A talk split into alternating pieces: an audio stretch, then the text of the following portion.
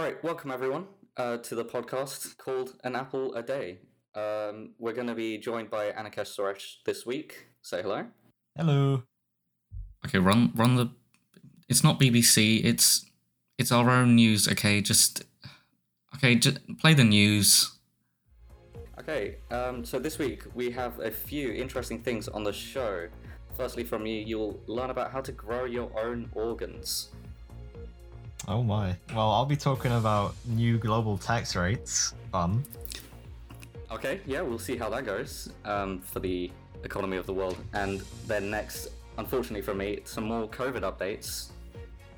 Oof, but can't be bad as my climate change update. Oh, two two most common topics, but that's fine. We need, we need to know about them. We need to know about them. Of course, of course. And you know, I'm talking about some interesting new news in the field of quantum technology, specifically quantum computers. I think I speak for most people when I say I don't really know much about quantum, so I'll be looking forward to that one as well. And uh, finally, I'm going to be talking about a disease. Did you know? Is making towards its way to younger people. yeah, younger people like us, Kesh. Oh no. Yeah. Ah. So I guess uh, we'll start off the show now with uh, my bit about medicine. So I'm going to talk about growing your own organs. So some engineers from MIT and Manchester, they've developed a new way to grow tiny replicas of the pancreas. Isn't that isn't that weird? To just grow like mini organs. what is the pancreas? I forgot. The- the I forgot my oh, GCSE right, yeah, biology. Of course. Uh, so it, it's just an organ that can secrete a lot of like enzymes and things that you need for digestion and, and, and things like that. Also, for diabetes, um, have you heard of insulin? Insulin, yes, I have heard of that. Yeah, so that is released by the pancreas. So the pancreas does a lot of stuff to do with food, blood glucose, and, and, and things like that. So All right, gotcha. Okay, okay. Yeah, so so what what they found out is that they can use some cancer cells and make them like replicate very quickly, as cancer cells do tend to do, and uh, that's gonna allow them to create like little mini mini organs. It's not they're not the level where they can grow an entire pancreas. They're not quite there yet. But what growing these smaller versions will allow them to do is to test for like extra medicines, so things that we can't quite test on like animals and things we can't test on on humans either. We can test on these cells. So actually they've already found some new molecules that they can use um, to fight cancer in the pancreas which is one of the most difficult types of cancer to beat. But um, yeah using using these tiny replicas they've already found some new medicine Oh, like, you know, you know, it's got me thinking. Growing the small pancreases, growing that. It got me Mhm. thinking about the, you know, when they talk about growing like uh, meat, you know, so that Oh, yeah, animals yeah, that are yeah. on farms. Makes you think of that as well. yeah Yeah, growing organs. It's crazy. Yeah, it's weird. It, I, I, I saw a video of it, um, and it's literally just like a test tube, and there's just just some funky cells growing in there. wow. Yeah. Okay. Um, and the next bit of news from medicine is uh, so Kesh, I'll, I'll ask this as a, as a question actually. So you, you are aware, right, that humans and, and chimpanzees and apes are quite similar in terms of DNA. Yeah, the great apes. Yes, yes, I'm quite exactly. aware. Yeah. So have you ever wondered why we are different to them then? If if we have DNA so close to each other, I'll, I'll give you a statistic. Hmm. It's ninety five point nine percent similar, both of our DNAs. Oh my. Hmm, I'd say. I don't know, maybe the environment we grew up in, but I don't know what you could point to, like, in the person or the being itself. That so is- yeah, that's the difference. That is a good point. Yeah, usually um, in humans it's uh, a mix of, of DNA, so genetics, and the environment. But in this case, there's some things called uh, coding DNA and non-coding DNA. Do, do you know what the difference is? Whoa, no, I didn't know you could have DNA that was non-coding. Yeah, I, I actually. My textbooks did talk about this briefly, but I sort of just ignored it to be honest. This was the first time I. yeah, this is the first time I really picked up on it. So you have coding DNA, which is the, the bits in your DNA um, called genes, and they're the bits that actually code for the things in you. You know, if you have blue eyes, brown hair, whatever that is, that's going to be coding DNA. Now you also have non-coding DNA, which are the bits that top and tail the, the genes. So they're the bits that are like, um, you need to start reading this section here, and then you read the, the, the gene that talks about blue eyes, and then there'll be another section of non-coding DNA which says stop the gene here. So they can be like stop, start, bits. Oh, okay. Yeah, so so when the nucleus splits and all that, it, that's what tells the cell, you know, start here for this gene and stop here for this gene. Because otherwise, if you have a massive long strand of trillions of, of these bases, how do you know when to start and stop each gene? You know. Ah, so that's that's what makes us different. Like that's that's the thing. That is That's the the- majority of the thing that makes us different. Yeah, we actually have very different non-coding DNA, which sort of cause side effects to the way we develop. Um, That's so strange. Wow. Yes, it was weird because um, scientists didn't really think about that before now. Um, they were sort of focusing on the coding DNA. So that statistic I gave you earlier about 95.5%, that's similarity in the coding DNA. Oh, So- oh, just the code. You know what the non-coding DNA is? Non-coding DNA hasn't been analyzed fully enough for that yet, but they do do see a lot of differences, and uh, they can see some of the side effects that can be caused by that. You know, it's like a it's like a branching effect. You change this bit, and then this bit changes, and over the millions of years that we've developed, you know, it wasn't overnight. So over millions of years, it's meant that we're quite different to chimpanzees. Damn. Don't know if I guess a good that's thing or a bad gonna. I guess that's put us a bit behind in our sort of genetic engineering field of these human enhancements, because it just goes to show how much we don't know about it. Exactly, yeah. It did bring to light, you know, how much we we, we think we know it all, you know, but not not quite. Not quite there, no. Yeah. Um, and uh, now we're going to move on to the news about COVID. Um, I'll be giving you updates every week about COVID, really, until it stops being a thing. So you, you'll you'll be up to date. Don't worry. So this week, um, England, and we're talking about England specifically. Uh, England's hospital admissions are the highest they've been since February. So not looking too good for hospitals again. Thirty-nine thousand new cases reported uh, as of the day we're recording this. Um, 165 deaths within 28 days of testing positive. So um, not not great news actually. It, it is on the rise here in England. Uh, also, I'm just going to update you on Wales. So they've they've lifted travel restrictions just as England did recently. So they confirmed that they'll follow England in removing all countries on the red list.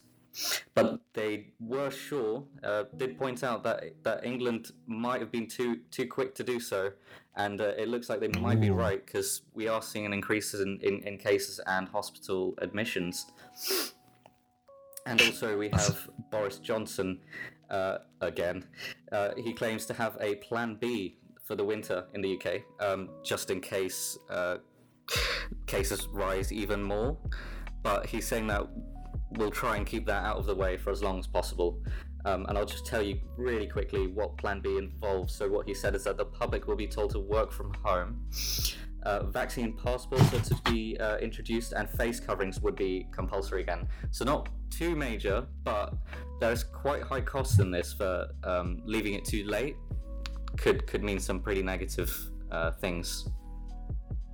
Yeah, it doesn't sound too great. No, not, yeah, not at the moment. I know you're not uh, you're not a doctor officially, but do you speculate how long do you know this COVID situation? How long do you think it's going to be? Uh, you know, I think that's affecting our lives. You know. Yeah, know what I mean? yeah, it's it's a fair question, and I think it's a question that a lot of people have on their minds right now. At the start of the pandemic, obviously everyone was saying, you know, two weeks we'll back, be back in school and we'll uh, ever forget this happened, and here we are two years later, still talking about COVID. So I think Two year. Oh my god. yeah, I know. It's, it's really been a while. Um, I think honestly, it's going to take another two years for everything to die down, minimum, because the way it's going, every time we go out of lockdown or out of like a certain restriction, the cases just rise immediately. So I think it's going to take a year for for people, like all the population, to be fairly immune to it just by herd immunity, and then another year for the economy and etc. to settle down. I think that, but that's just my perspective. Obviously, I don't know what's going on in government. Yeah, yeah. Boris could Who, always who whip, a, whip a dodgy one out. so, yeah, Very suspicious gentleman, that man. yeah, he he does have some interesting moments. But you know, on to the uh, political news. Yep. Countries across the world have agreed to a global tax rate around 130. So not all, but Not vast, all, vast right. majority. Uh, maybe Yeah. EU or One very stands out is Ireland, which is a bit bit disappointing. They are one of the tax havens, so it does make sense. Okay, So basically, what make this sense. has done, yeah, it set the corporate tax rate to a minimum of 15%. Why this is important is businesses, what they do is they'll have their headquarters in a country where the tax rate is low, And then the way taxes are done is where the profits taxes are done on profits. Yeah. And by having your headquarters in a country, it sort of says all my profits are coming here. So you can put your headquarters in a low tax rate country like Ireland, for example, and then you have to pay less taxes overall. And that means the countries you do business in will not get the taxes from the business you've done there. So this global tax Right. rate, this minimum threshold, uh, what it aims to do is decentivize. Well, you just can't lower your tax rate. So businesses will be decentivized in keeping their headquarters in certain places. And there's also provisions in here so that a quarter of the profits you make in a country where you do the business has to go, has to be taxed essentially there. Right. Okay. Yeah. A, a quarter's quite a significant amount of money, isn't it? Yeah, I mean, when I mean quarter, sorry, a quarter of the taxes go there. So not a quarter of your profits. That's not 25% tax Right. on the profits. That does make more sense. It's just a quarter of the taxes will Yeah, go to that country. that would be quite yeah, yeah. devastating. Yeah. That Um, would be Yeah. 25%. Do, do you think? Uh, so would this stop things like the the Panama Papers? Do you, you remember that stuff? Do you think this would help prevent power- things like that? the power, what, sorry? Panama, the um, the whole tax scandal thing uh, about businesses being registered in countries with low tax rate. Do you think that this will really make Oh, an yeah. impact? Yeah, I think, well, because you're just gonna be, there's not gonna be this race to the bottom. If you don't have countries with low tax rate, what do you, like, uh, there's no reason to have your country there, uh, your headquarters there. Right. So That's the only like reason. deterrent, isn't it? Yeah. Yeah. Yeah. Nice. So you, I think this will be good. It's you know it's going to be good for pretty much everyone. You know, especially developing countries. A bit of a race Mhm. to the bottom where they had to lower the tax rates to try and incentivize more business, but in the end, that's less money for the people. But yeah, And can I We'll just move on add, to um, the- is, is Yeah, yeah. sorry, uh, real quick, is, is England part of this deal or, or the UK? yeah, yeah. So it's, yeah, UK okay. is part of this deal. right. So we'll see effects of that as well. That's Also, good. yeah, yeah. 130. There was a few holdouts, and the holdouts are mainly um the tax havens in question. But if all the countries in the world, you know, come together for this, you know, China, it, I found it really interesting. China and the US, you know, they're back into this. Ah, So they're going to be under pressure. They're going to be under pressure. definitely. Yeah. Yeah. The world's eyes are on them. Exactly. But you know, onto the uh, climate change news. It is, uh, as you'd expect, not uh, not a positive outlook. So essentially, the UN admissions report came out a few days ago, and it's just we're not on track to reach our goals. We we promised we'd keep the global temperatures under one and a half degrees, like a rise this century, and under at the moment it's on track to go to two point seven degrees. I know that's Ooh, quite uh, That's quite a lot. that is that is a lot to make up. Yeah. So this report, yeah, yeah. Yeah. uh, No. No. No. No, so this is like its 12th year of the report. And the problem, it looks at these pledges from all the countries, 120 countries to be precise. Mhm. And they all made these promises, like what they do to cut their uh, costs, uh, cut their admissions by 2030. And it, it shows that when you add all of these together, that their plans to cut to greenhouse gas emissions by 2030 or in 2030 is just around seven and a half percent compared to the previous pledges they made five years ago. That's that's abysmal. Yeah. Seven, like less than ten percent of what they promised. it's ridiculous. Greta's not impressed. Greta. Greta, uh, I sympathize. It's just oh, Yeah, I'm just gonna read a quote from from the uh, uh, the report, and it, it's called a, a thundering wake up call. That's a good headline, isn't it? And I think it really is. It really is. Yeah. Percent. and I mean, including all of you know, we've seen the fires in Australia, the rainforest. The rainforest. Remember the rainforest was burning there? It happened Yeah. before COVID. Yeah, a lot of people forgot about that. That was a very, very big deal. Um, my cousins live in Australia, and they were affected by it. You know, it's it's not like a, a small thing. Um, the effects are seen worldwide. I, I don't really know how Trump's blind to this, but we can't blame him anymore. So it's it's all about Joe now. The Big Joe. Big Joe. disappointing me. Yeah, and a bit more the sad news to Oh, do with no. it. Sorry Well, the fact this. that COVID, COVID is um, it, it's interesting with COVID because the government has become more involved in the economy. They've increased spending, and it's just a missed opportunity to pump more energy, uh, put pump more money into the non-renewable industry. hmm They could have if they uh, let me find a statistic. Yeah, twenty percent of recovery investments uh, is supporting renewables and the green economy. Uh, it, if more is done, if more could be done to invest in these industries, then it will help towards a greater global climate effort. Yeah, um, It's a bit I, I-. I, saw a bit about about renewable energy actually um, from Wren from uh, the Corridor channel. You you know Oh, you know yes. Wren, Yes, yeah, uh, and he was saying you know like with with money going in from the government to the right places with the right incentives, a lot of things can happen. Um, there was originally incentive for fossil fuels, and that happened pretty quickly. So it's just that governments aren't too willing at the moment to spend that money. exactly. Money talks, you know. Exactly, money, Money, does talk. money is power. yeah, yeah. It's a, but uh, you know, move on to my news about the quantum computers. So, Chinese scientists have basically developed a new quantum computer, more powerful than the ones we've had before. So I'll briefly go over what a quantum computer is for the uninitiated. That that would be So- quite useful. Yeah, so a normal computer is powered by electricity. A quantum computer, it's also powered by electricity, fair enough. But uh, the the um, electrical computer, it works in ones and zeros. Mhm. So you'll have these switches that are either be on or off, and you'll have like millions and millions of these switches. And when you have like a million combinations of one and zero, you attach different meanings to that. Quantum computer works completely different. It uses quantum physics, and this gets even more complicated. Okay, It's- I'm, I'm I'm following you so far.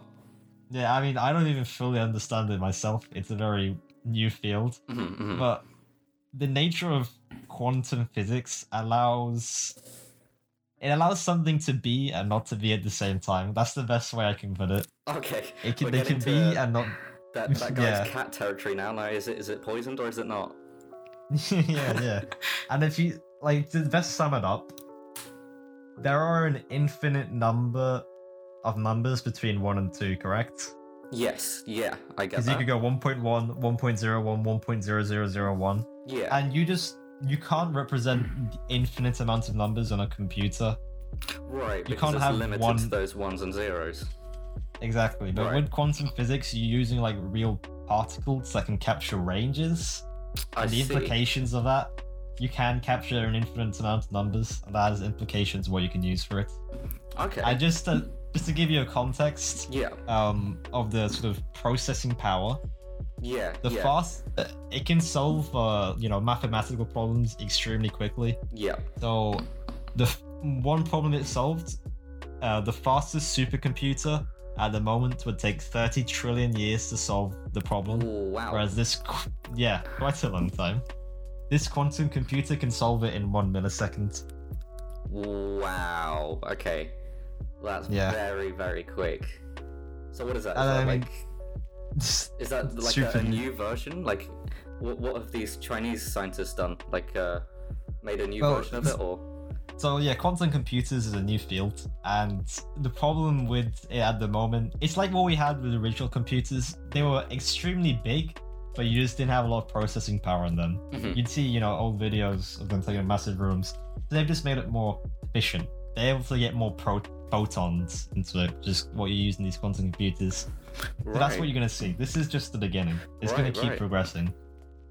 Yeah, so I, I remember looking at videos, you know, from the, the 1980s and such, and there's like the massive rooms that take up the space of one computer, and then they speculate, you know, in the future, your your kid, that there's Yeah, a guy yeah, holding I a, s- a I baby. I think a lot of people have seen that on their YouTube uh, recommended, but he's just holding his kid, and he's like, you know, that guy in the future is probably going to have this in his pocket, and and he was right. We have phones that are so much more powerful than they used to be just 20 years ago. So much more powerful. So I'm hoping the same thing is going to happen with uh, these quantum computers, and that would be a huge step, wouldn't it?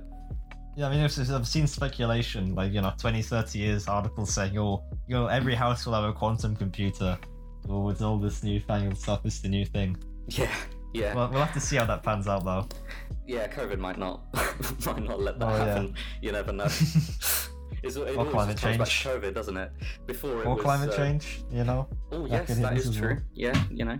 well, uh, an argument could be these these quantum computers do they take more more energy, more electricity? I don't know, but I'm gonna assume yes. Because Uh, it'd be a safe bet to say yes. yeah, because I, I can imagine that much power doesn't come out of of thin air.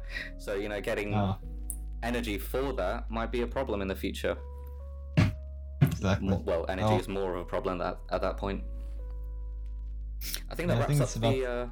Sorry, yeah, Yeah, wraps up the news section. right. A lot of interesting stuff happening. Yeah, um, we'll get back to you next time with some more interesting news, uh, both from Anakesh's side about politics and uh, computing, and from me will be medicine. Okay, um, we good to go to the next topic now? Of course.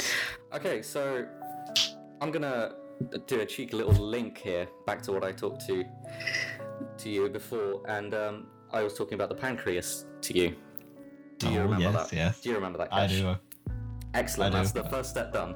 Okay, so so well, a good first step. So Yeah, no, no, it is. I was looking in my textbook. Um, as some of you might know, I have tests in January, uh, mocks for A level. Forgot to mention actually, me and me and Anakesh we're in year 13, um, both looking to go to university next year. That's right. So I was revising in my textbook, Kesh, and uh, they're talking Uh-huh. about diabetes a lot, uh, about the pancreas, insulin, glucagon, fancy words like that. Um, and Uh-huh, a little box on the side of one of the pages talked about the fact that um, there's two types of diabetes, type 1 and type 2. Do you know what I mean when I say that? Ooh, well, I remember one is like, are you associated with people being obese? And no, one of them is people can't make insulin, Yes. and the other one is something else that I don't remember. Exactly. Yeah. So you got you got the first one right. You, you hit the, the nail on the head. So type one um, is where the uh, body's immune system works against itself, and it accidentally destroys the cells in the pancreas that produce the insulin. So that's the bit where you just can't produce insulin. It's it seems so so unlikely and, and so frustrating that that would happen. You know, you, you think the body is this complex watch-like mechanism, and it just goes and destroys itself. But anyway, so we don't really know why type one occurs. Um, all we know is that it, it is genetic, so um, it can be traced down through lineage like that.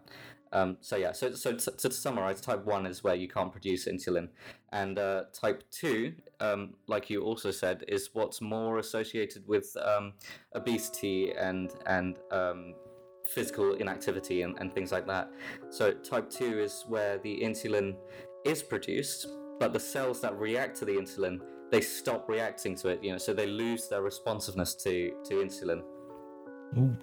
So yeah, so they're the, the, the factors that cause type 2 they're a bit more well known there has been a bit more research into that so uh, excess body weight um, so obesity physical inactivity um, excessive overeating of refined carbohydrates so lots and lots of sugar things like that um, they are the sort of main factors that can cause type 2 and uh, what I looked at was the fact that this this type two, type one thing, you, you can't do much about type one. Um, it's genetic. Right. It's it's not Doesn't- yeah. possible to do much, right? Type two, obviously, with with these factors that you can control, a problem that that we're seeing in the 21st century is that these factors are no longer a thing that's sort of kept aside for the elderly. You know, you often think diabetes, oh, they must be a certain age that's generally a bit older Yeah. but now we're seeing the effects of, of what's happening with things like inactivity in children so these factors are slowly the, the range of ages that they affect it's getting closer and closer towards children so i'll, I'll hit you with some statistics here It's How about that? ridiculous. Ridiculous. always um, Yes, yes. always useful to use some statistics so 23% of children aged 4 to 5 um, are obese or overweight uh, that's, That's- quite a lot wow. that is a I lot I mean, you'd think it's bad, but you wouldn't think it's that bad. No, yeah, it's it's quite quiet in the media actually. Um, I don't really know why, because Is this in the UK? this is in the UK. Yes, twenty three percent in the UK. Um, uh, I I'm not sure what what the stats look like for other countries, but um, I'm I'm focusing on the UK for this. Um, and so that was when they're four to five, uh, and when they're ten to eleven, it's up to thirty five percent. So it just keeps increasing. Yeah. Yeah. That's- So they're not even It's teenagers just hard yet. to imagine, really. Yeah. Yeah, I uh, mean- it's just very weird to see this happening. You know, I, I don't really know what the factors are. It's quite easy for the um, not to pin the blame on anyone, but it's quite easy for the older generation to just say, you know, it's it's phones, it's it's the new technology that's causing people to stay inside. But these stats are horrendous. You know, there's clearly something else at work here, and I think we need to find out what that is. So I'll, I'll Yeah, I mean, it's not just you know inactivity; it's also what you eat. You know, more fast food available, uh, the sort of oven, straight to oven food. It's just, uh, Yeah, yeah. yeah, Um, and for those not in the loop, I guess, about the UK, they are trying to do things, you know, like um, stopping adverts for fast food um, before 10 o'clock, 10 o'clock at night, um, in hope that um, most children would have gone to bed by then, and uh, they only negatively influence adults. I guess is is their is their outlook on that. But yeah, so um, I'll just talk about how it's changed over time um, in terms of obesity and diabetes. So 1975 right long long time ago obesity was at 4% um, in, in in children um, and we're counting children as under 18s here good. so 4% and uh, what we call the incidence rate which is the number of people per 100,000 uh, in the population um, for diabetes was 1.7 so one around one to two people in 100,000 people had diabetes um, and was also obese So that's like saying, uh, what, like three people in Milton Keynes has diabetes. Yeah, uh, probably. Yeah, yeah, yeah, yeah, yeah. Three, three Something like fifty thousand here. So, that yeah, good to keep it in context. Yeah. So now I'll flip back to 2018, much more recent. And uh, do you know how much obesity might have increased by? Uh, an upsetting amount, I'd imagine. Yes. It, yes. e- Exactly. It's it's twelve percent. So well, three times as much. Yeah. wait, so you're telling me children? There's like 30, nearly 35% of children are obese, but overall in the population it's 12%. Yes. Yeah. Hmm. But That um, might even increase. Yeah, yeah. Carry on. Yeah, sorry, uh, and the uh, rate of incidence again, it's gone from 1.7 to 10.5. 10. Hmm. Huge Very- increase. Yeah, uh, I'm looking at some graphs here, and there's a very, very clear link. You know, it's not just me that's picked up on this.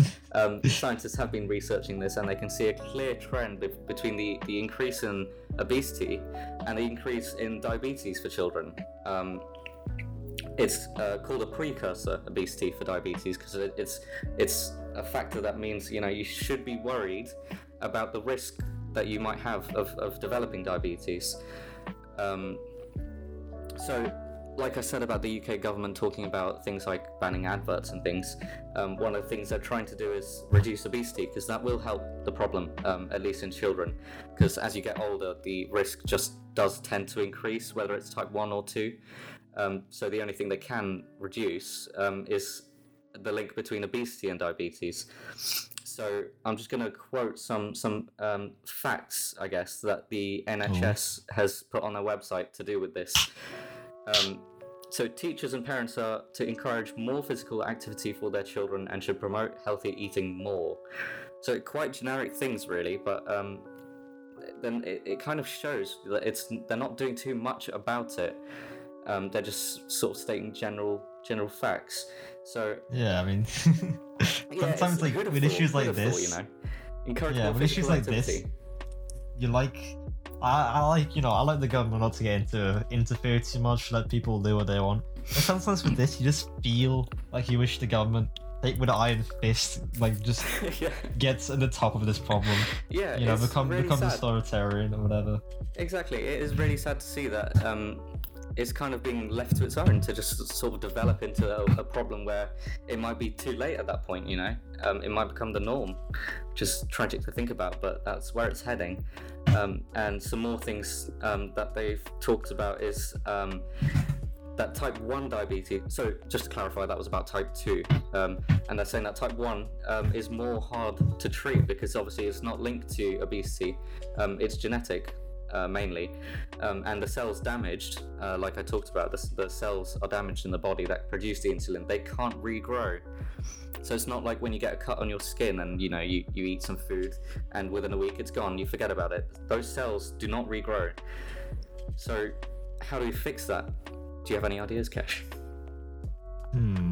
I thought this relates to the pancreas thing you told me. Yeah, there you go. There's the link. It took a while to get there, but that's The the link. synoptic link. yeah exactly so so these these cells um, they're called stem cells and they're a type of cell that can uh, develop into any other type of cell in the body so they're like this um, special cell and you want them to be a red blood cell okay here you go red blood cell boom obviously it's not that easy i can feel the, the cringe in some scientists voice right now but uh, severely severely understating that that process. But the uh, bottom line is we can try and make these stem cells into the, the beta cells they're called the cells in the pancreas that produce the insulin. Um, and the thing is we can't test that on humans yet you know it's quite experimental. We, we can't do that to humans um, and the problem is we can't test them on animals either. I know people are against that, but it does happen, um, and they can't do it in this case because animals react differently to insulin. Um, so the solution was to use the little organoids, the mini pancreases that scientists at Manchester have developed to test these stem cells. And uh, the good news here is that they are working. So it's quite positive in terms of type 1. It looks like we can use stem cells, try and regrow the beta cells in the pancreas, and um, produce some more insulin for those affected. That, that's amazing. I know So- we're getting a bit short of time, but I have one question. Of course, no, no, don't worry about the time. Do you think, do you think with a doctor, uh, if they kidnapped the person and experimented on them and then got the information, would the uh, wider medical community use this information? Uh, something they'd use, or out of ethics, would they just like burn it? That is a good question, and uh, it reminds me a bit of. I've just been watching The Thick of It, um, as you know, Kesh. Oh um, yes, yes. Kesh was the wonderful person that recommended that to me, and uh, for anyone else that's interested in anything remotely to do with politics or the UK, good watch. Um, so on anyway, on on that, um, they were talking about leaks in, in in the government and about if it's ethical to use those leaks. Okay, fine, you shouldn't leak, but what happens when the media get that nice juicy leak about this politician doing this and that? So I, I can see what your question is, and to be honest, I don't know the answer. We I don't think we as the public we wouldn't know what information has been developed. I guess you could say illegally. What has been developed legally? Because in the end, all we see is that tiny percentage stat on a website that says you know 67% cure rate or whatever. So I don't think from the public's eye we can really see. but I have a feeling that they're probably in in some less developed countries where regulations are a little more slack, I'm willing to bet there's Mhm. definitely some more dodgy stuff going on in those countries, and the uh, I the mean, would- ethics behind would be a bit more dodgy. I wouldn't, yeah, I wouldn't rule out Boris Johnson having a private dungeon underneath the House of Parliament where he does tests on stem cells from babies to figure out how to de-age himself. Let, let's, let's hope not, but um, Yeah, he- he's a dodgy guy, you know. very dodgy. You call him. yeah, well, no, we'll skip over that bit. But, yeah. So uh, just a, a, a fact to finish off uh, my bit on is um, the way that we move these stem cells uh, into the pancreas. Um, we remove the nucleus, put the uh, cell with the nucleus out into the pancreas, and then put the nucleus back in, uh, and that prevents a lot of issues with like uh, rejection and, and such.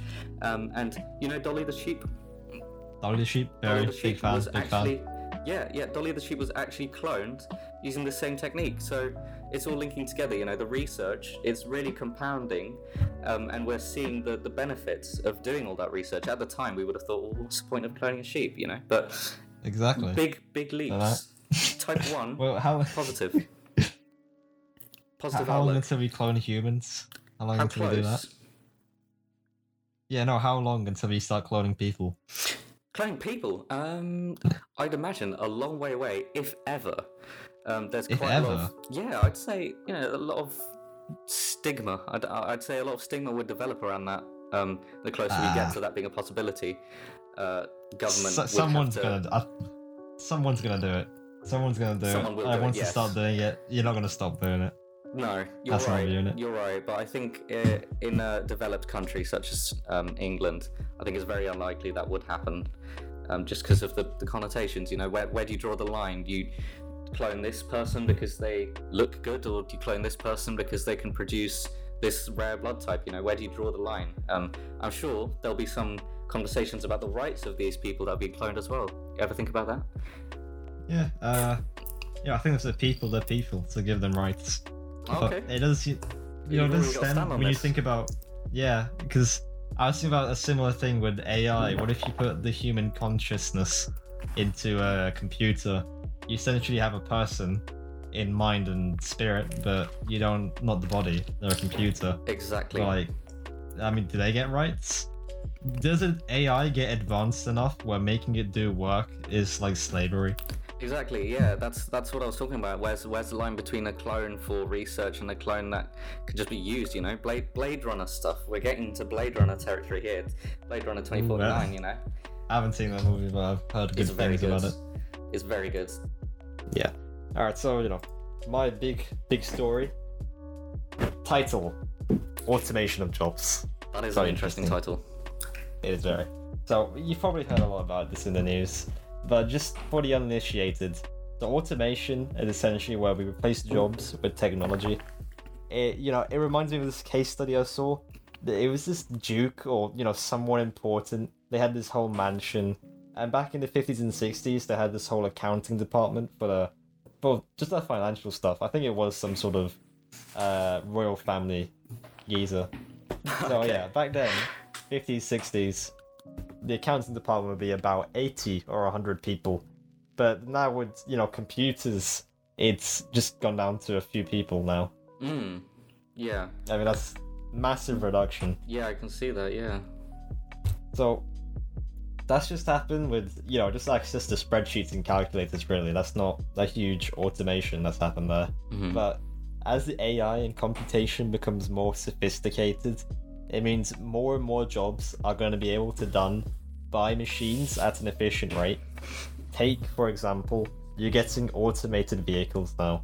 I think Tesla, they their new models of cars. I'm not very familiar with. I'm not up to date with cars, but I know they're getting automated cars in certain routes. I would say, yeah, I'm kind of with the car scene. I'd, I'd like to say, and yeah, Tesla are definitely making their way to um, fully autonomous cars. Exactly, yeah. So it's not going to be too long. We're certainly heading in the direction where we have automated trucks. Trucks, you know, we no longer going to need truck drivers to drive trucks. You know, we had the recent crisis with a HGV, not enough HGV drivers Mm-hmm, in the UK. Yeah. the issue with, you know, the supply. That kind of had an issue with the supply to gas. Not going to be long before. Well, it might be long, but we're definitely going to get to the point where truck drivers, you know, their job, they're not needed anymore. And, you know, that's a substantial amount of people. In America, there's roughly 3 million truck drivers. Ooh, That's about a percent of the population. that is know, quite yeah. quite a big amount. Yeah. So do you think So, all you know- million of them would be replaced if um, if these vehicles were to be automated? Well, it is, you know, it's a bit more uh, complicated because, sure, truck drivers drive trucks, but they also do other stuff. They gotta make sure the cargo is in the hold, and once they get to the place, they talk to the person. There's some customer service happening there. Mhm. So it's not just a simple job of driving from A to B. Yeah.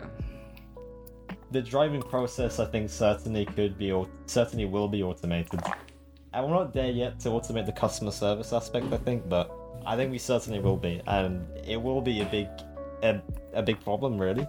Mm, yeah, I can imagine. That's quite a lot of. Um, that's like the livelihood for a lot of people. You. Know? So. Exactly. And I mean, it's first automation has first come into sort of the manual labor market. You know, you have these massive machines that can, uh, you know, lifts really heavy stuff, maybe, uh, or just you know, cut equip, cut stuff better, all sorts of things in factories that have replaced lots of people. But the automation is starting to move into, you know, your, I think you'd call it blue collar jobs. You know, jobs in the office place, the workplace, like accountancy as we talked earlier. Yeah. So, like another example, Right. just to give you another example, in the legal industry, uh, a lot of lawyers, they their time is split. It's not just go. It's not going to court and being objection uh, sustained or whatever. Yeah. There's a lot of administrative stuff that goes there. You know, they have to do a lot of uh, filing and due diligence and all that stuff. There was a survey in America about 50% of lawyers' time is spent on these procedures. That's a lot Yeah, of quite time. a lot. Exactly, yeah. And you know, as AI becomes uh, more sophisticated, you're just going to be able to automate that. So that's half your time you don't have to spend on that. Exactly. That yes. means you- uh, Sorry, as a as a client, that would be quite good to see. You know, if if if you're going to pay a lawyer one pound, you're not going to be looking at fifty p being used up for just doing administrative stuff. You're going to be looking at Exactly. one pound being used to defend your case. That's going to be quite um, appealing, I'd say, to to clients. Exactly, exactly. But it's going to have the knock-on effect. If I can do, uh, if I have half as, if I have twice as much time to do work, that means the worker is twice as productive. That means you only need half as many workers. Oh, That's the implication there. there's, There's the the the bombshell. There's the bombshell, Yeah. exactly. It makes it more efficient, but that means you need less people. Right. And I don't know about you, I don't think our population's gonna halve in the next 10 or 20 years. no, no, you're right. I, I, I don't quite see that happening. No. yeah, I think quite the opposite, if I may say so myself. yeah, I think you can say that. Yeah. So yeah, it's basically the gist is, is uh, technology advances, you're gonna be able to replace more complex tasks. And that means more people essentially are gonna be replaced, including like in the office space. Mm. So I'm seeing a lot of negatives here. Uh, I've been given the explanation. Do you know Well- what you can do for this? I do. I will tell you Amazing. everything. I'll tell Fantastic. you everything. Up Boris So- right now. it's nothing like you can't just say I'm not gonna do this. I'm not gonna automate. The problem with doing that is, like you know, let's say you're America. You are the country America, and you say I'm not gonna do this. I don't want my people out of jobs. All right. Well, well, if not a country like China does, they automate. This is gonna be they're gonna do wonders for their economy.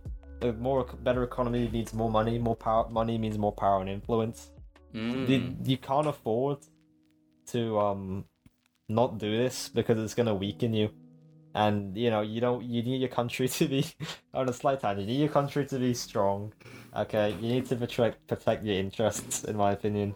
So and even then if you lose if your economy's worse off that means people's worse off.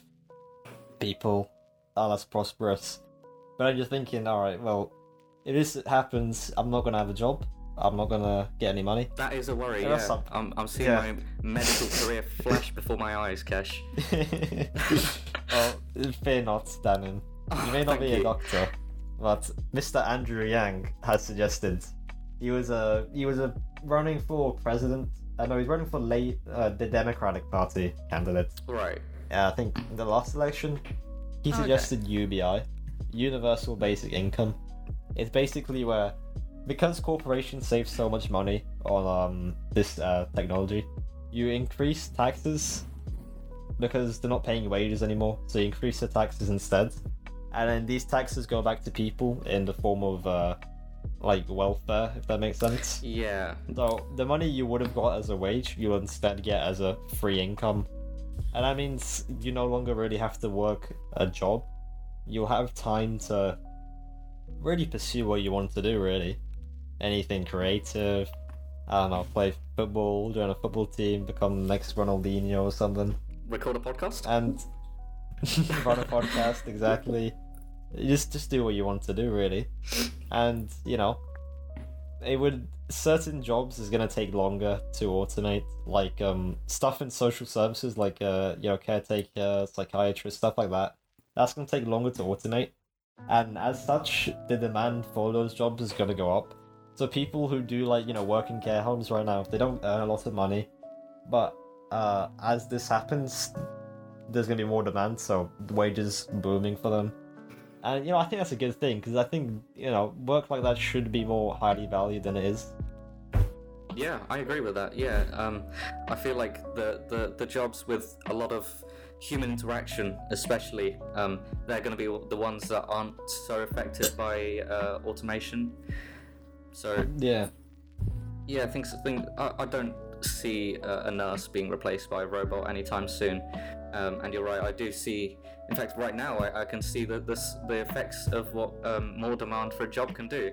Um, as well, an aspiring medic, I guess, in, in year 13, um, a lot of the figures I look at is about how many people apply each year, and I'm seeing it go up because um, during COVID, especially, it was brought to light, you know, the advantage of having job security and seeing, you know, teenagers about to join university, seeing their parents um, possibly struggling with money, things like that, um, seeing the effects um, of of what it could mean when you lose your job.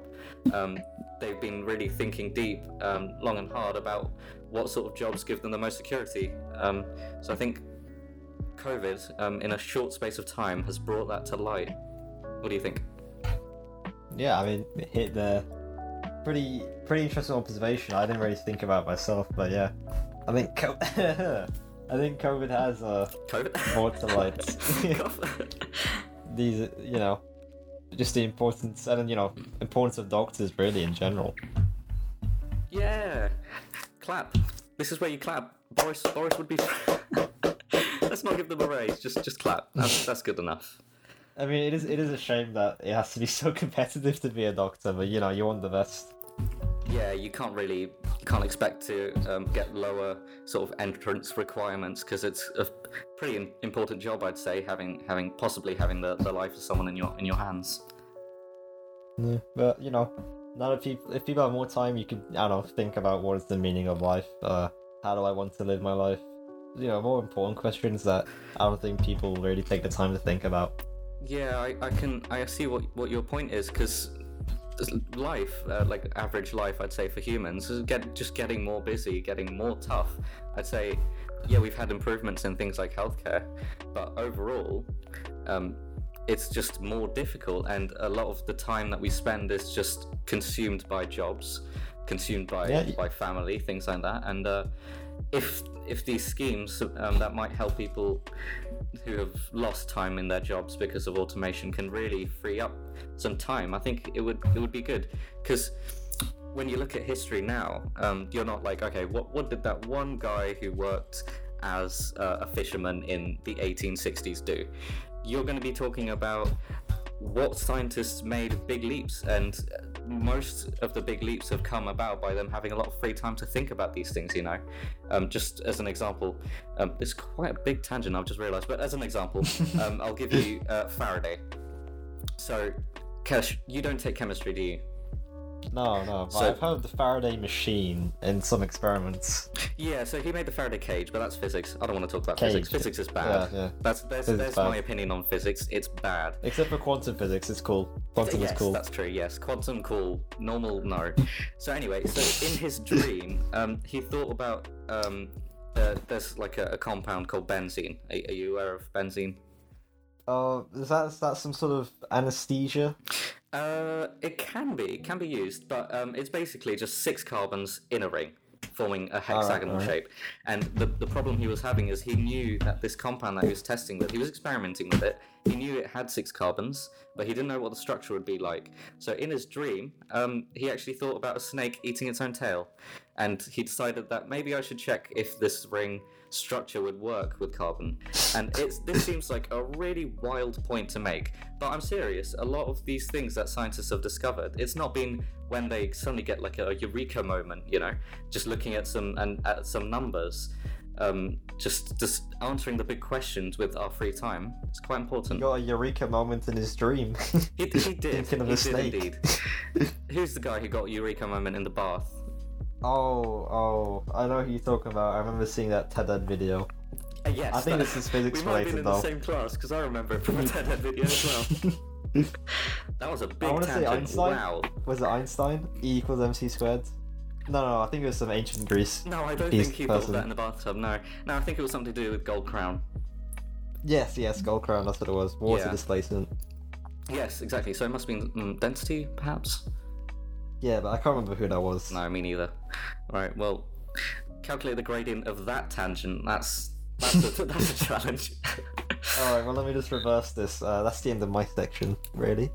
Uh, it could be good or bad, to be honest, but I can tell you I think we should move towards automation, and as a result of that, we should look to care for people who have lost jobs. I agree. I, I agree completely. But I feel like um, that that second part of the sentence that you mentioned, I think that's possibly where the downfall may be. Don't know how well we can support those people. Hmm. You gotta, you gotta hold your government to account. Okay. You have. Well, I was about to say because a lot of these laws. Okay, here's another tangent for Yeah, you. let's go. Keep Uh, coming. uh, When I think of you know socialist thinkers, Karl Marx, the people, the working class have the power because they have the labor. Well, they're not gonna have the labor anymore. Ooh, I that is mean, a what is it- statement. Yeah, I, I see that. That is a statement. I mean, does this just shift power to corporations? Even more, may I Um, add? Even more, exactly. If the people don't have their labor, what do they have as their form of power? That's true. We, we might just become too expendable. You know, there might be. Obviously, companies look to make money. That's the purpose of having companies, and it's like, do you really want this person? You need to pay them. Need to listen to all their complaints, make sure they're comfortable, or do you get a robot that would ask no questions? It I mean, seems what like would a government? I mean, government has a military, sure. Uh, you could, I guess, you could shut down the business, but I don't know. It's it's very different. It's- That's what I can say. exactly. of Yeah, I think it's very difficult to, to try and. s- We can speculate, but we, we can't know. Yeah, I love speculating. no, yeah.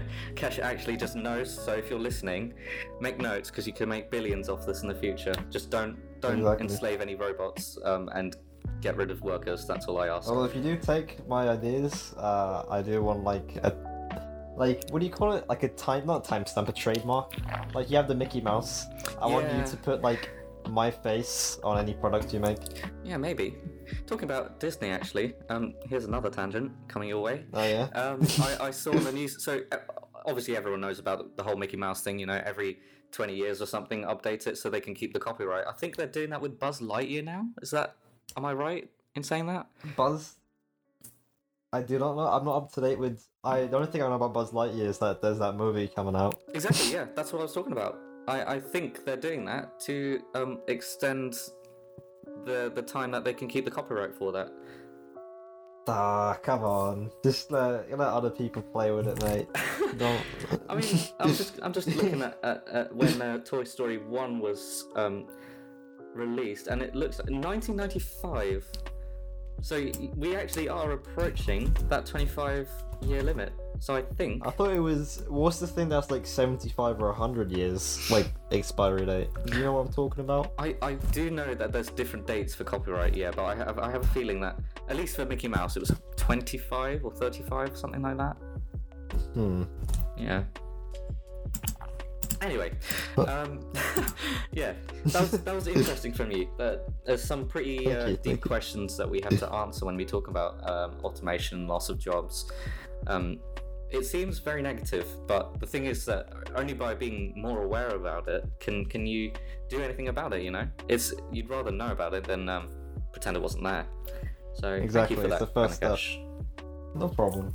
I hope the future prime minister is listening to this and takes notes. Yeah, you better be whoever whoever that is. Okay, so um, it's back onto me now, um, and this is going to be uh, a little section more orientated for people trying to do medicine. So, as you might have gathered by now, um, I am applying for medicine. In fact, I have applied to medicine. Um, I'm in year 13, so yeah, congratulations to me, I guess, for applying. Uh, yeah, there we go.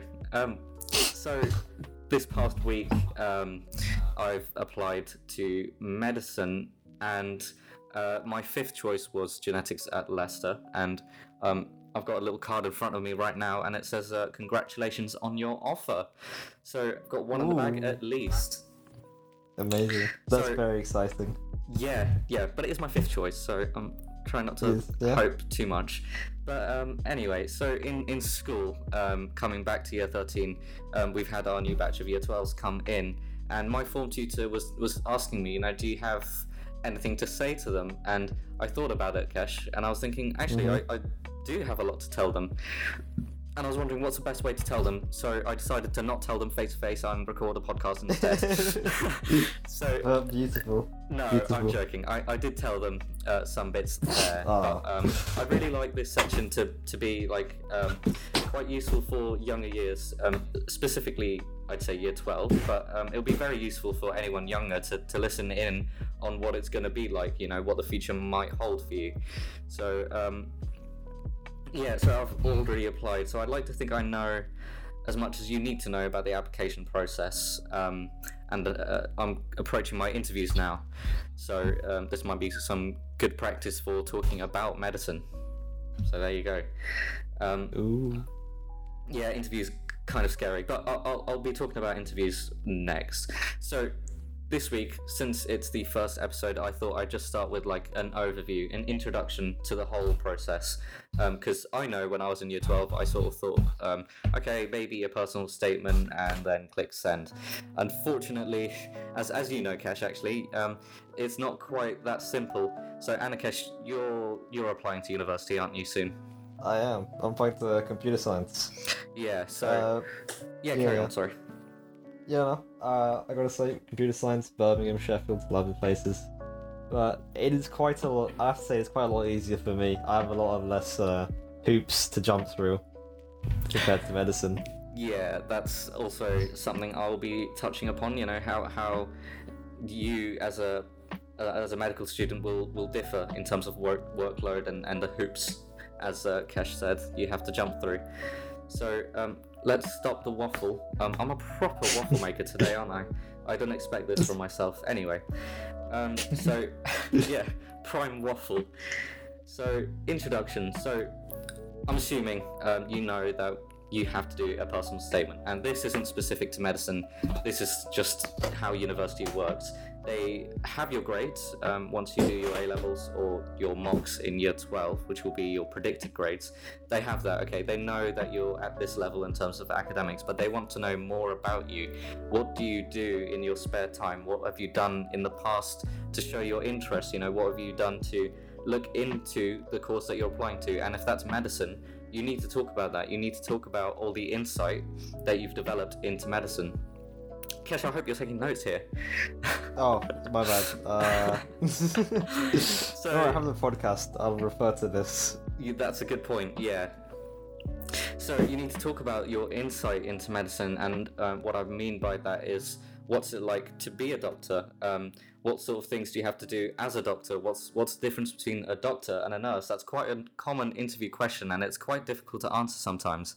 You know, um, they, they present you with your grades. They tell you, okay, you got an A star or whatever, and, and you've got this personal statement. So you, you claim to want to be in healthcare. Why do you not want to be a nurse? And to answer that question, you have to have done your research, um, and you have to know, you know, what is the difference? What's healthcare about? What, how does the NHS work as well? You have to know a bit about the structure.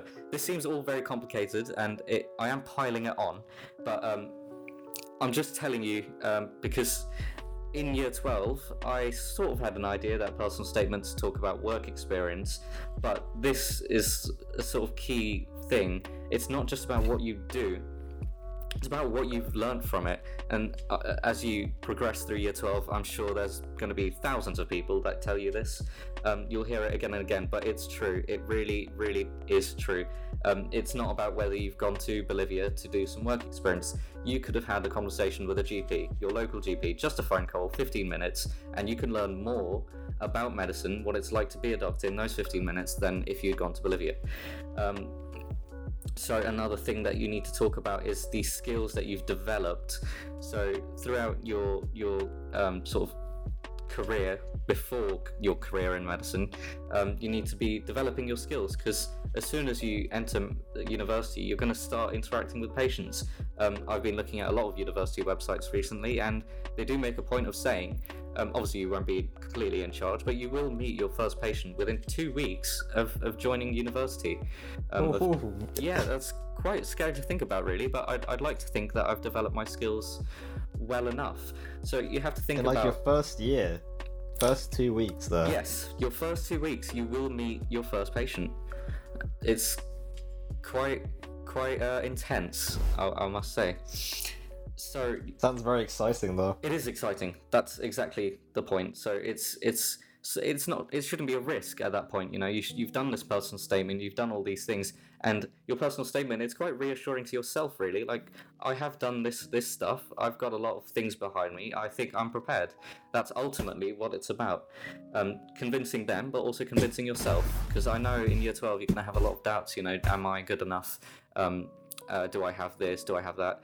Um, but I'd say just just stick to what you're doing, um, and you should have enough. So just to quickly get onto what skills, um, I'd say communication um, was a key one for me. I did talk about communication a lot. Um, I have a feeling this podcast is doing wonders for that because there is a large amount of waffle in here. but um, It's just a you know flow of the conversation, see where it takes you. yeah yeah so communication um, empathy as well that's a big big part of, of healthcare in general whether you're doing um, vet or, or dentistry um, empathy compassion that's that's um, not a skill um, that's what you call an attribute so you're sort of uh, not born with it but it's just something you have innately you know and um, you have to find ways of um, sort of proving to the person reading your statement that you, you do possess these qualities. Um, and another thing would be problem solving. As a doctor, you're going to be continually solving problems because every patient they come with, with problems, and you need to use your knowledge, um, use their symptoms, and coherently form a response. Um, so a lot of lot of problem solving, uh, teamwork as well. Um, I don't know if you've noticed, but there's quite a few people in the NHS. Surprisingly, it's not just two doctors. There's quite a lot, and you need to work with all of them. Um, in my work experience um, at an oncology centre, which is um, a centre for cancer, Kesh, if, if you weren't aware what oncology means, um, I was able to listen in on an MDT. Do you know what an MDT is, Kesh? Uh, Mike Danger Time. That's right. That's the first three words. That's Uh, that's quite close. it actually means multidisciplinary team. Ah, very close. Very close. Very close, yeah, nearly there. Next time. So it's it's uh, surgeons, radiologists, all sort of um, specialities of doctors. They get together and they talk through every patient that they're going to treat in the next week, and they talk about it in detail. They they look at the symptoms and they discuss. And for that, you really need good communication and good teamwork.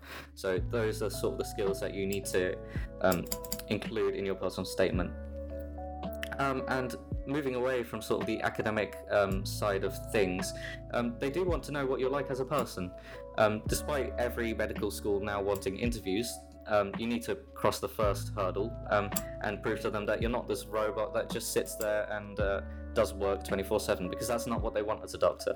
Um, they do want a bit more. So, extracurricular stuff, you know, um, any sports you've done, anything, anything at all that um, is not academic, they want to know about that. Um, and also, um, I'll point point this out now. Um, wider reading. Um, that's a phrase you won't hear until a bit closer to year 13. But I want to make you aware that you probably would get a head start by getting caught up on some wide reading now. I, I know you, um, Anakesh, um, you, you are planning on doing some some MOOCs um, courses, things like that, in preparation for your course. Is that right? Yeah, it was. Uh, I'm sure. I don't think it was MOOC, but it was like an online introduction to computer science course. And I think it is good because it shows, you know, I'm interested. I have taken this extra step to do it, and I am a little bit more knowledgeable in the area.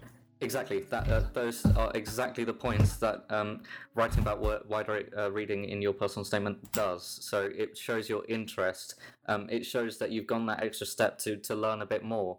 Um, it's just all the, the little things that show that you're um, a really top candidate. So um, sorry, I've really really piled on the. Um, the things that you might have to get on with. Um, so it I think seems kind of a lot, yeah. overwhelming. Yeah, yeah, but this is the thing with medicine. It's quite a lot of work, and um, you have to realize that um, when you see your your classmates, there will be people that just don't seem to be um, air quotes. Um, you can't see me, but I'm doing air quotes. Uh, don't seem to be doing as much.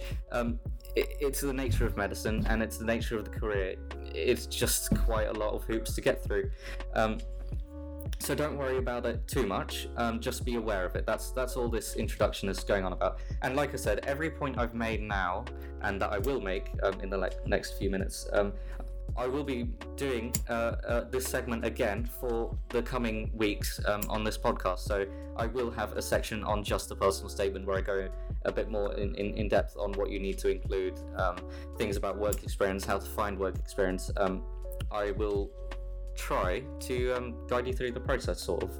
Um, so we'll move on to the next bit. So that was a bit about personal statement and what, what medical schools really want from you.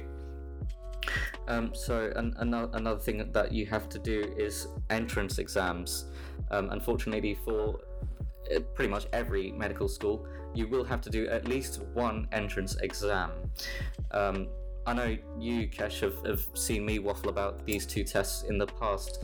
Um, so one of them Ooh. is yeah, it's it's quite a lot. You know, you, you you're thinking about going into year 13. You have your A levels, and they want this A star and A, and then they tell you that's cool, but you've got to do another entrance exam. So anyway, um, one of them is called the UCAT, um, and that is the most common exam that you have to do um, in order to get into medical school in the UK. Um, I'd say the majority, apart from I think it's about eight universities. Um, so doing the UCAT really puts you in a good position for med school, medical school um, as a undergraduate. Um, and the second test I was talking about is the BMAT. Now, the BMAT, some some people that are looking at Oxbridge um, and such already, they might be aware of what that is. So, um, Cambridge and Oxford, as usual, um, want to be different, and they want you to do the BMAT, which is uh, an, another test, um, and also a lot of uh, London universities. So the UCAT, um, it's basically um, I know a lot of you might have done the 11 plus if um, if you've got into a competitive secondary school. So it's quite similar to the 11 plus, which uh, is a test of problem solving. Again, um, a little bit about uh, literacy, um, quite a bit about maths and science, and there's also a, a pretty funky section called the SJT. Have you heard of the SJT before? Mm, can't say I have, to be No, honest. and I wouldn't expect you to because you're not doing medicine. Um, so it's, it's uh, called the SJT, the Situational Judgment Test.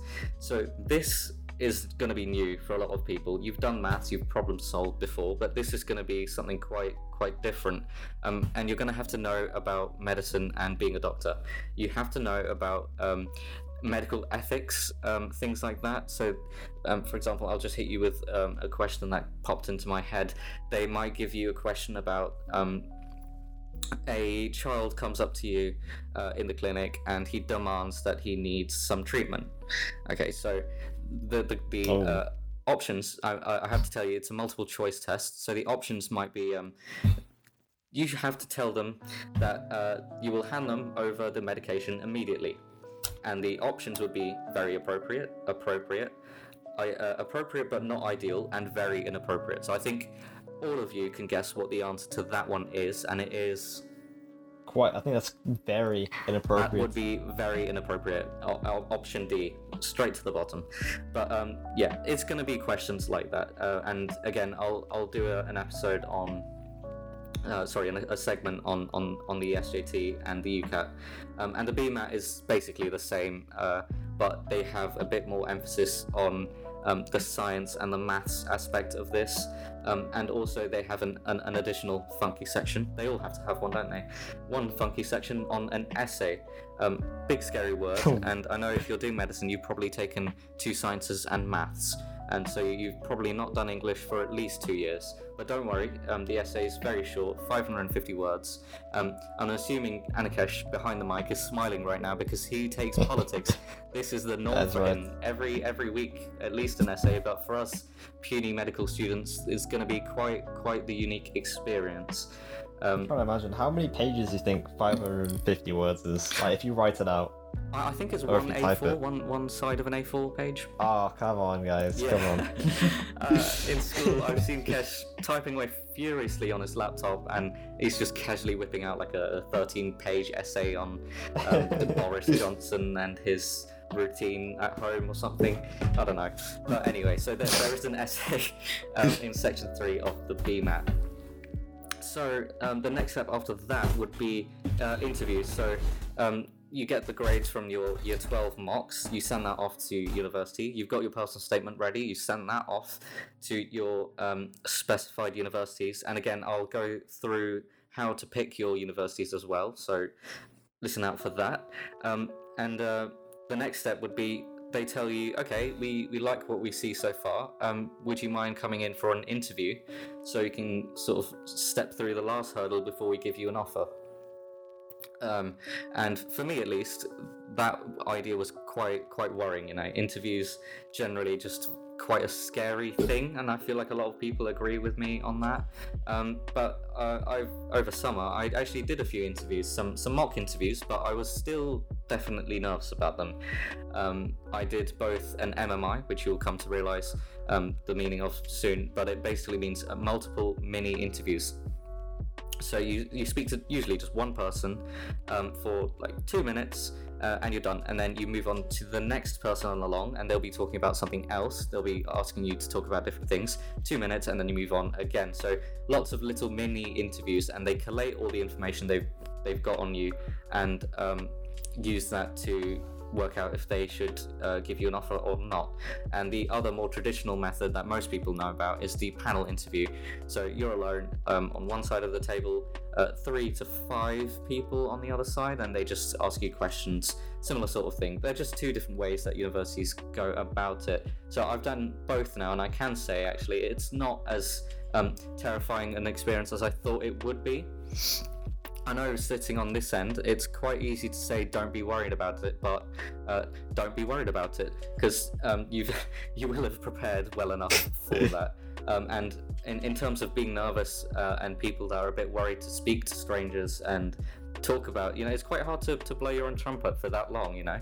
Um, so in in that case, I'd say the panel they've done this before. You know, it's your first interview with them, and it's probably their thousand. You know, they've seen people like you come and go every day, um, so they know you'll be nervous. Um, they know what you um, what you might struggle with, and they'll give you the time to cope with that. So don't worry, they're, they they are on your side. They, it does feel more comfortable than I thought it would be. It's not like an interrogation that you see um, on TV. You know, it's not like slamming on the table, demanding to know why you want to be a doctor. Um, so that's the last step before getting your offer. And once you've crossed that hurdle, um, all you have to do is um, get extremely, extremely good grades in your A levels. Um, very, very small thing to ask. So, yeah, for, for most medical universities, they expect a minimum of AAA. Um, one step above that would be A star AA, uh, and obviously the, the top universities in terms of academics, not necessarily student um, uh, satisfaction, but uh, Cambridge, Oxford, and the like, they would expect two A stars and an A. Um, and that's with three A levels. So it's not even necessary to do four A levels um, for medicine. Um, chemistry is pretty much a must. Biology is very, very useful. I can't imagine there's um, many universities that would um, look upon you too fondly if you haven't done biology, but I do know there's some universities across the globe that um, don't mind. But I'd say definitely get biology, definitely get chemistry.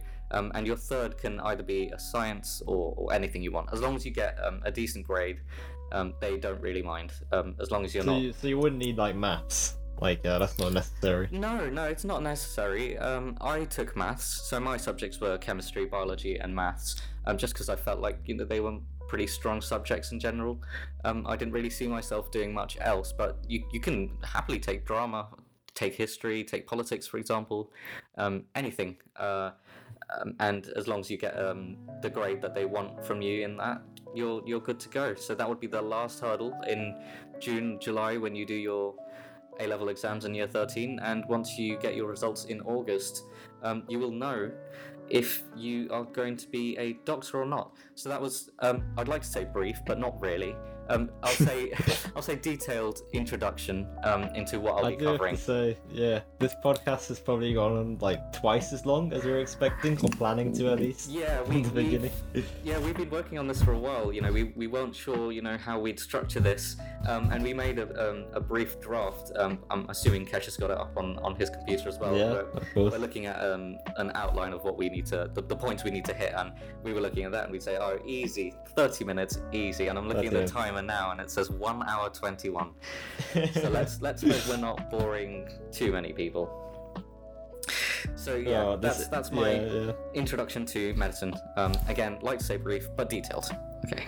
I didn't say towards the end. I just uh, I spaced out with just fear and dread Yeah. I uh, I, I'm just wondering. I know it's not that. It's, really, it's I'm wondering. Do, am I gonna go through this and shave completely tomorrow?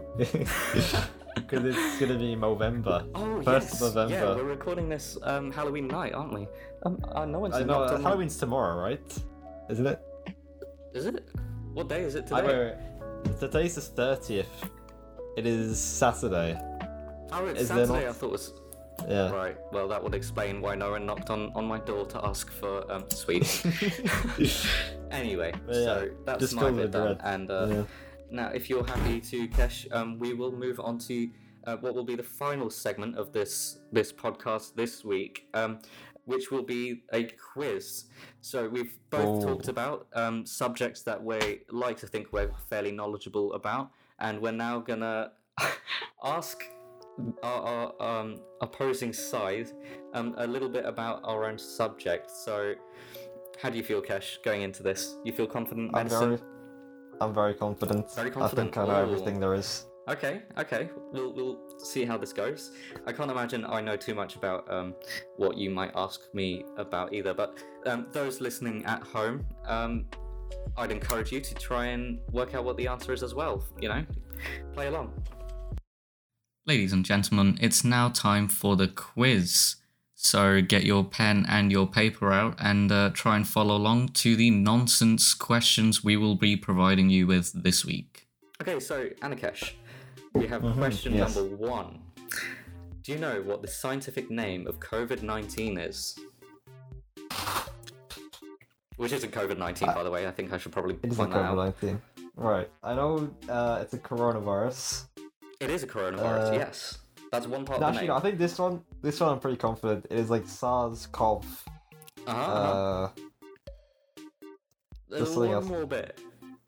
SARS-CoV. Yeah, SARS-CoV-2. That's what it was. Yes. Exactly, yeah. Dude, So smashed it. SARS-CoV-2, and that stands for Severe Acute Respiratory Syndrome Coronavirus 2. Right, nice. What that is was, one? What is SARS-CoV-1? Um, that's a good question. Um, I believe that because coronavirus is a generic name, um, it just talks about um, which sort of strain it is. So um, it looks like I've, I've just typed it in. So COV1 um, was a coronavirus uh, outbreak in 2002 to 2004. So there you go. So we have had an outbreak of that, but that was very small, I think, not not uh, a pandemic. That was a good question, Kesh. Nice. that was a very good question. Okay, so question number two: What is an otoscope used for? Uh, gonna be honest, I don't know, but I feel like it's uh, something you'd put into someone. That is true. Yes, um, that's quite quite quite a good guess. It's to look inside an ear. So if you've ever had a doctor, GP check your temperature, look at something in your ear, they'd have used an otoscope. Wow. And uh, moving on to question number three: Have you heard of the Zika virus? I have, I have. That's not the question, by the way. Um, the the Oh. question is, uh, what carries the Zika virus? What carries it? Like, what transmits it? What transmits the Zika virus? I'd imagine it'd be mosquitoes, probably. Yup, that's exactly the answer.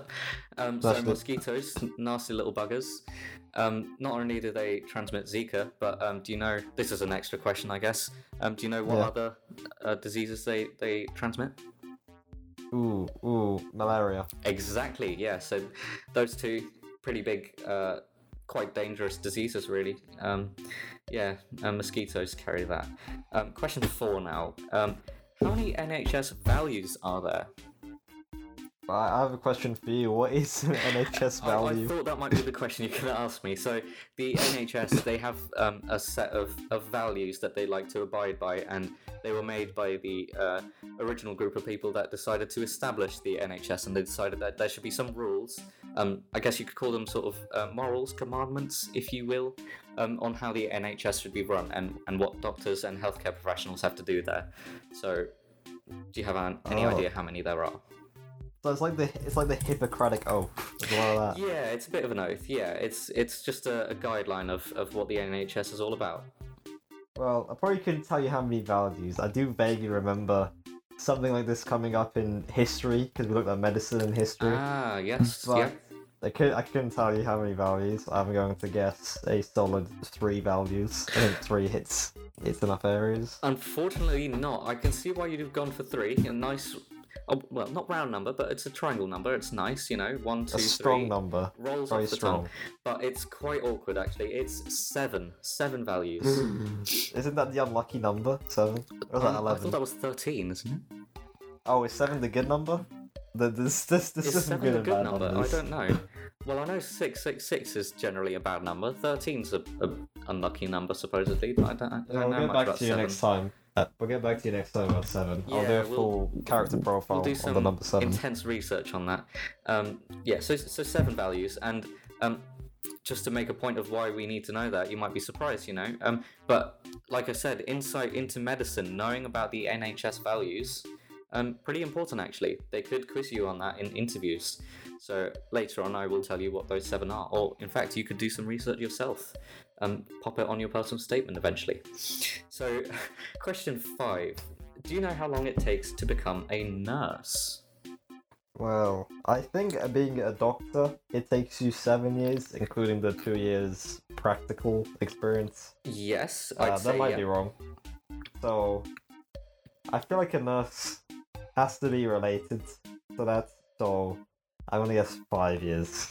Very close.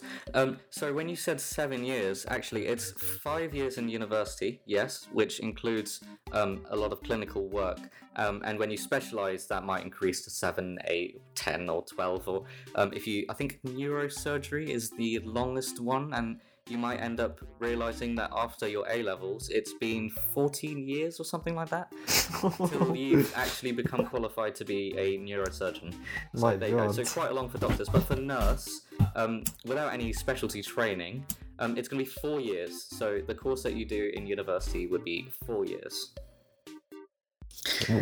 And um, that is my half of the questions. I think I'm going to hand over to you now, Kesh, to um, probably convince me to tell you the wrong answer. Alright, yeah, all these questions is gonna be done in such a way so that Danny gets zero correct answers. That's that's how I'm planning it in my head. Yes, yeah, that's not quite. I was, I was a lot nicer, Kesh, to you. Let, yeah, on, let's have that on record. Let's go. Okay, so uh, question six. It is quite a specific number, so I just want you to give me a good ballpark. Uh, how Okay, many Israelis? so. how many Israelis and Palestinians died in the 2021 Israel-Palestine crisis? Right. So I, I'm looking for a, you know, how many Israelis died and how many Palestinians died. You know, Oh, you want each? Ah, okay. Um, Yes, yes. I thought you wanted the uh, total count. Okay. Um. Well, I know that there definitely was more Palestinian deaths. Um, I'm not quite sure how much that is. Uh, I'm gonna say. Uh, let, let okay. Let's say um, 500 Palestinian deaths, uh, 100 Israeli deaths. I'm going with that Hmm, answer. Okay. Your Palestinian death count was close. Uh, the answer is roughly 300, Okay. Okay. Of which um, the figures are contested. Uh, what percent of them were terrorists and militants? Of course. Um, I think Hamas quoted about 80 of them were militants, and uh, IDF said something like 200. So you're Right, looking you at either. 200, you're so I'm assuming that's not percentage. Uh, no, no, no. Yeah, deaths. So you're looking at either half or more Palestinian deaths for civilians. Wow. and then the Israeli okay. count, I yeah, Israeli count. I think you said hundred. Yes, I did 100. Uh, it was thirteen Israeli deaths. Oh, wow. Oh, okay. Yeah. Wow, they really, really piled it on the Palestinians, didn't they? Wow. yeah. Yeah. It's mainly because of uh, you know, the Iron Dome. It's the, what they use to protect themselves from a lot of rocket strikes. Yeah, That's I, I quite have seen lit. some videos on that, yeah. Yeah, it's quite you know a big factor in why they you know what the you know not many people died there. Of course, I can imagine. But uh, yeah, next question. Okay. How much is Amazon worth? Oh, okay. Um, I th- Well, I think I know this one actually. Um, I think it's uh, 1.5 trillion now dollars, US dollars. You know what? That's I think that's close enough. I like that. It's Okay. uh latest value I got was around like 1.68 trillion dollars. So yeah, That's very a close. lot of cash. A lot of cash. Oh well, I was fairly close. I'll take that. That's quite a lot. Bonus question: What global of global companies? Where do you think Amazon ranks and uh like total value? Ah, um, I don't really. Well, I know in terms of like the people that own them, yeah, Elon Musk and uh, the other guy Bezos, they're, they're Bezos. typing it out at, at, at the top. But I, maybe there's some other companies. I don't know. I'm just gonna guess. Uh, maybe. Um, do you want a specific number or like top what? Like in the top ten, where do you think they are in? Okay, well you've given me a clue there. Um, I'm gonna Yeah, say. Uh, I'm just gonna go ahead and say one. This One. might be completely. Okay. I, I can tell you that's the wrong answer. they are fifth. They're fifth. Fifth. Okay. Yeah, Do you they know are the beaten. higher companies? Because I thought Amazon was. Yeah. Amazon is quite big. Uh, number four is Saudi Aramco. It Oh, is uh, Aramco, oil yes. and gas. Yeah, I know Production. Aramco. We watch Yeah, Formula yeah. One. Um, Kesh is sort of into it as well now. We've convinced him to come over to the dark side. Aramco sponsors, I think, every Formula One Grand Prix. Yeah, Every oh, okay, yeah, I, I know Aramco. for them. Number three is Alphabet Inc. They of course you know own Google. Yep. That's how they. That's how they got the whole shebang.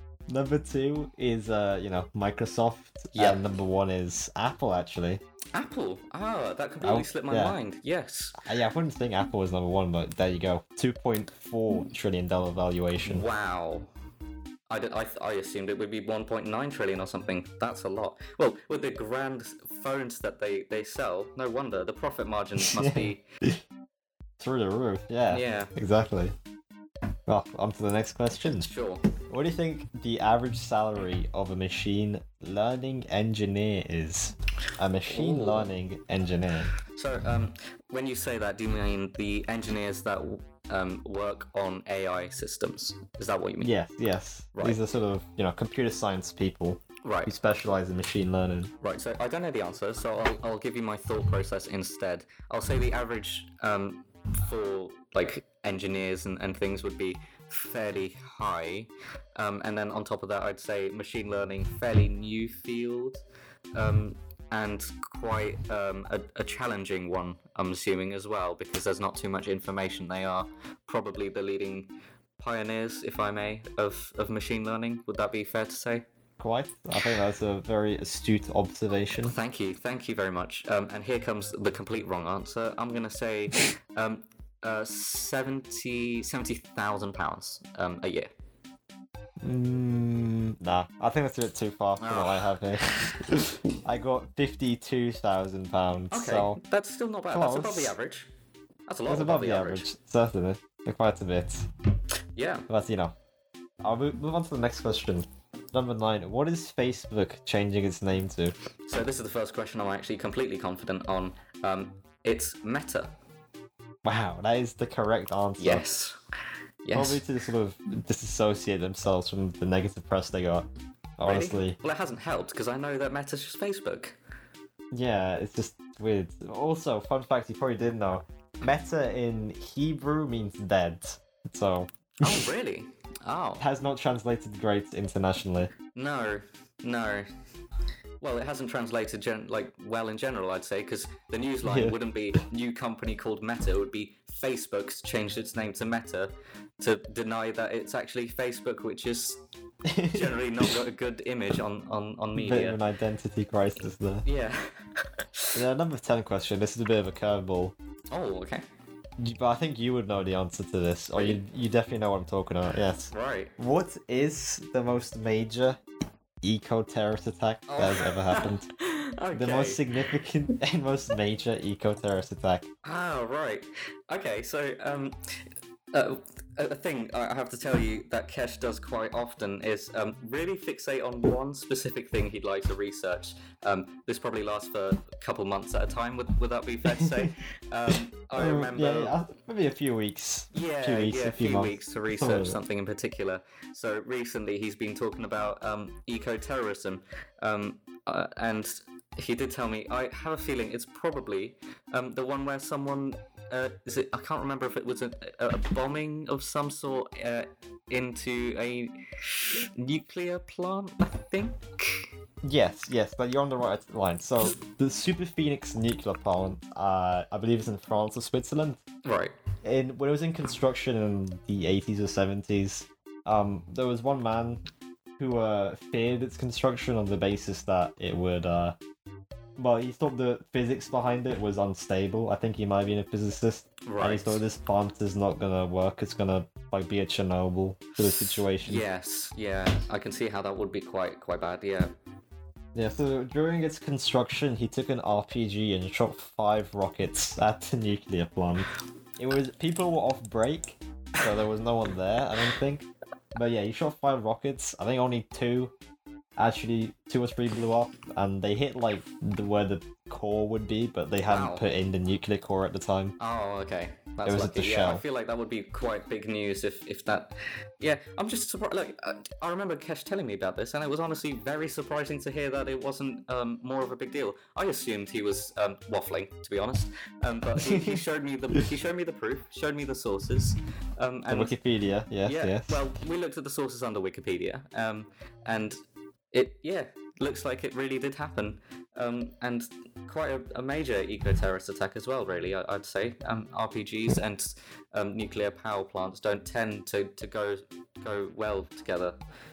Exactly. And I mean, the man, I think it was, the story was like, he hadn't, no one knew who had done it. And then I think five or ten years ago, a leading sort of, a very popular Green Party politician uh, claimed responsibility for it and said that, he said he got the RPG from like a Belgium terrorist organization or something. Right. Yeah, the, I don't think he's gone to jail for it, and I'm pretty sure he's still a practicing like politician in like Green Party economics or politics in, I want to say Switzerland or France. That is very, very weird. Uh, I don't understand how that's happened. Um, Yeah. But I would like to thank you for um, only the most relevant news questions um, on Of planet course. Earth. And there's there's just one person listening now who happened to stumble across that random Wikipedia page, and he is he is having the time of his life, isn't he? It is. It's a very deep dive. It is a very know, deep dive. It's I don't recommend it holes. myself. All right, you know, eco terrorism. Don't Yeah. don't do terrorism.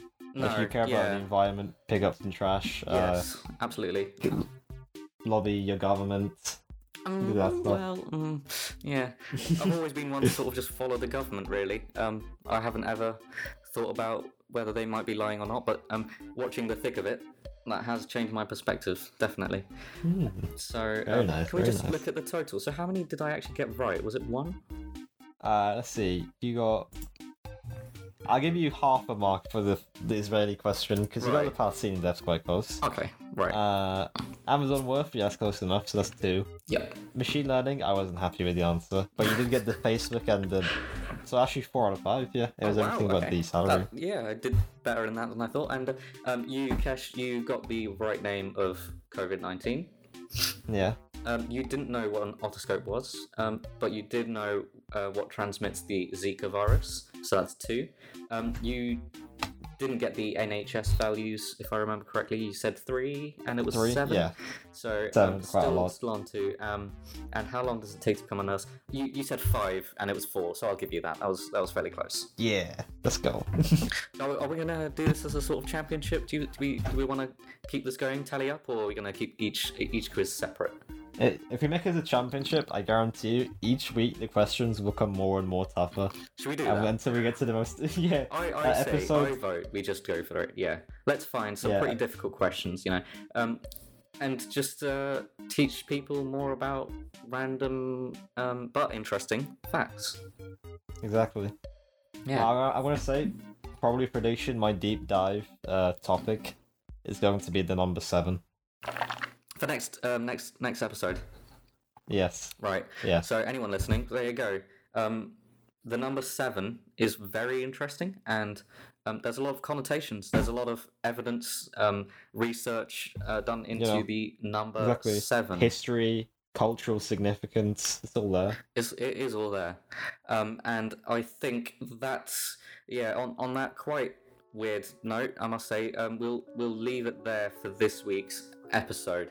Um, thank you very much, Anakesh, for the brilliant topic um, that you researched, which was job automation, um, and the pretty spicy questions you provided me. Um, thank you for the waffle and um, probably a lot of my waffle as well. Big tangents. Anyone that can find the gradient of the tangent will be rewarded. Um, There's so, a hint. um, Use I'll- I'll let- differentiation. yeah, DYDX. exactly. Yeah, yeah. Find the derivative, etc., etc.